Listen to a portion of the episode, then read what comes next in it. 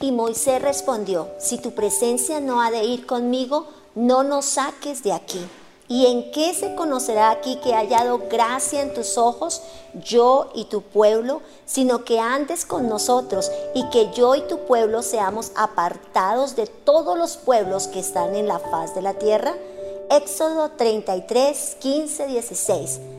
Anhelando su presencia.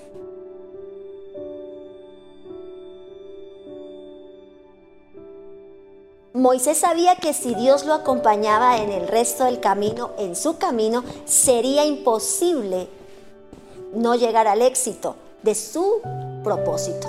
Moisés sabía que si la presencia de Dios estaba con él, con seguridad lo lograría. Lograría ir a la tierra de Canaán. ¿Sabe? Solo contando con la presencia de Dios, el pueblo había cometido tantos errores, tantos pecados, había mostrado tanto, tanto sus malas maneras de, pensar, de vivir, su mal pensamiento, que definitivamente ahora solamente el milagro de la presencia de Dios podía hacer que ellos llegaran al lugar de éxito y de victoria. Definitivo.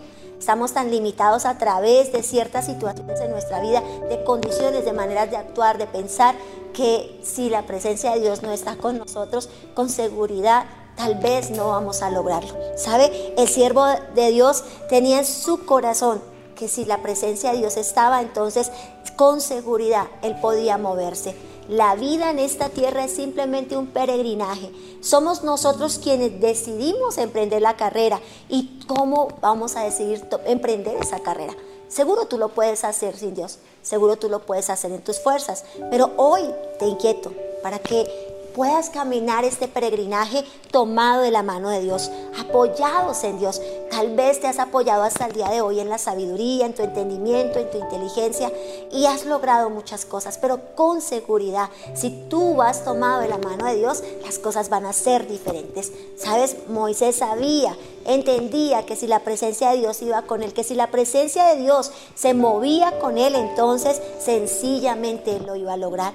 Elías dijo, vive Jehová Dios de Israel en cuya presencia estoy. Primera de Reyes 17.1.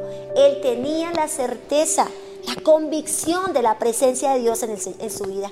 Él sabía que el Señor siempre estaba con él, que el Señor andaba con él, que el Señor caminaba con él. Y hoy es un buen día para que nosotros nos apoyemos en su presencia, caminemos en él, vivamos en él y estemos tan seguros como Elías que su presencia va con nosotros, que vive el Señor en nuestra vida y que estamos en su presencia, caminando en su presencia, en su fuerza, en su entendimiento, en su inteligencia, con seguridad. Hay desafíos, hay retos, hay situaciones ganar y conquistar en este tiempo, pero con la presencia de Dios, seguro, seguro lo lograremos. Así que hoy oremos para que la presencia de Dios nunca falte en nuestra vida. Dios y Padre Celestial, te honro, te alabo, te glorifico, te doy adoración y exaltación y te digo, te necesito, que tu presencia esté conmigo, que tu presencia nunca me falte, que tu presencia nunca nos falte. Hoy unida con mis amigos, hermanos de intercesión, de oración a través de este tiempo devocional, oramos para ir siempre acompañados de tu presencia,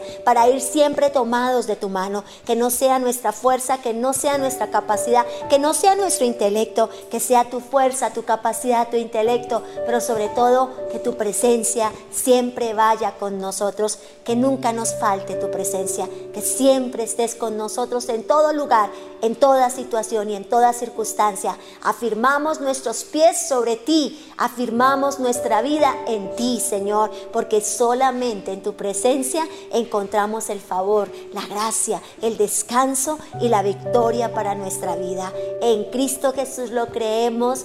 Amén y amén. Qué bendición, que su presencia nunca te falte. Feliz y bendecido día.